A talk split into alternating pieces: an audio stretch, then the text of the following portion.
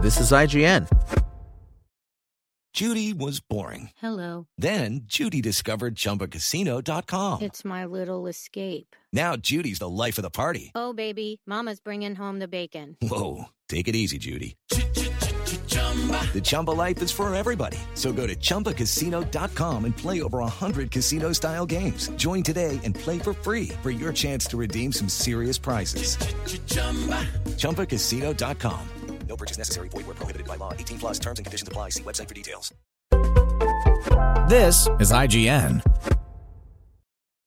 Nightmare Alley Review. This is a spoiler free review of Guillermo del Toro's Nightmare Alley, which will debut in theaters on December 17th. How does a horror maestro and king of the macabre shift from a longtime supernatural stint to a film solely rooted in reality? Pretty damn easily, it turns out. Guillermo del Toro's Nightmare Alley, his first film since his Academy Award winning The Shape of Water, delivers as a meaty neo noir, even if his usual spectacle isn't as present as some may expect. Stanton, Stan Carlisle, is a silver tongued carny who craves the better things in life. He works his way up from the wreckage of his childhood home to the freak show where he meets his beloved Molly Cahill, and eventually to the big city where he'll cross paths with the scintillating Dr. Lilith Ritter. But as Stan, Bradley Cooper, grows, so does his hubris. Stan's got it down pat, though, you see. Armed with a sweet, innocent farm boy routine and a mouth full of straight teeth,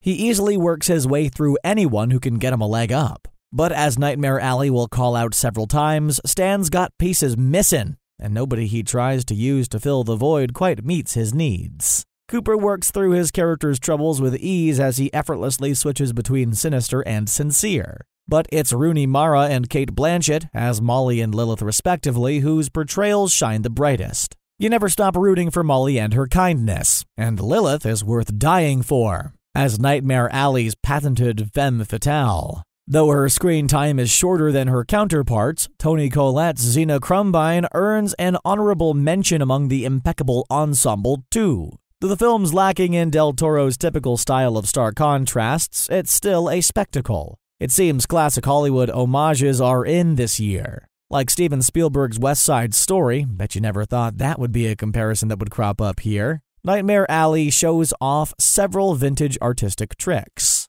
Transitions make use of creeping black fade frames while Lilith's office crept right out of a classic picture in both aesthetic and lighting. While I can't say that Nightmare Alley doesn't earn its runtime at 2 hours and 20 minutes, it does struggle from a bit of imbalance. Its first act is the best and brightest by far. Narratively, Stan and Molly have to leave the freak show, but the rest of the film lacks the same kind of pizzazz. The sparkle of New York seems dull against the gritty human backdrop of Stan and Molly's roots. In the metaphorical sense, that was very likely intentional. In execution, though, several later moments feel lacking. Still, its themes are where Nightmare Alley truly shines. Del Toro challenged himself with making something so rooted in reality, and it's impossible to question his execution. The film delivers jaw droppingly brutal punishments while delightfully humming the old adage that nice is different than good. Death is present here. How could it not be in a Del Toro joint? But it's not the key player. This is about comeuppance and suffering.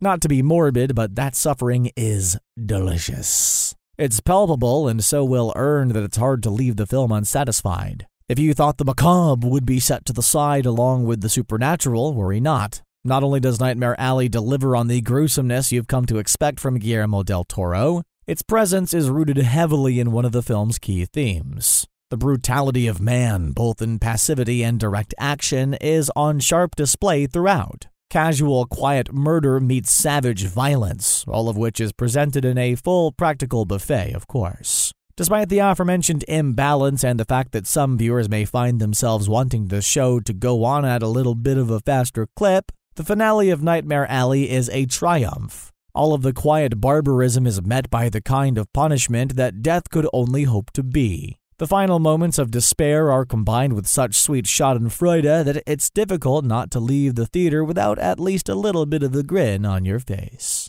The verdict while different from Guillermo del Toro's typical supernatural and sci fi tales, Nightmare Alley stays firmly rooted in the reality. The brutality of man is on stark display here, but it's no match for the film's femme fatale and its kindly lead. Though it's slow in parts and suffers from a bit of an imbalance from act to act, The finale delivers a comeuppance worthy of the history books. SpokenLayer.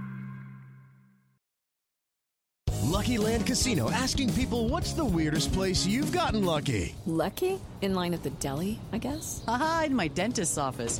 More than once, actually. Do I have to say? Yes, you do. In the car before my kids' PTA meeting. Really? Yes. Excuse me, what's the weirdest place you've gotten lucky? I never win and tell. Well, there you have it. You can get lucky anywhere playing at LuckyLandSlots.com. Play for free right now. Are you feeling lucky? No purchase necessary. Void where prohibited by law. 18 plus. Terms and conditions apply. See website for details.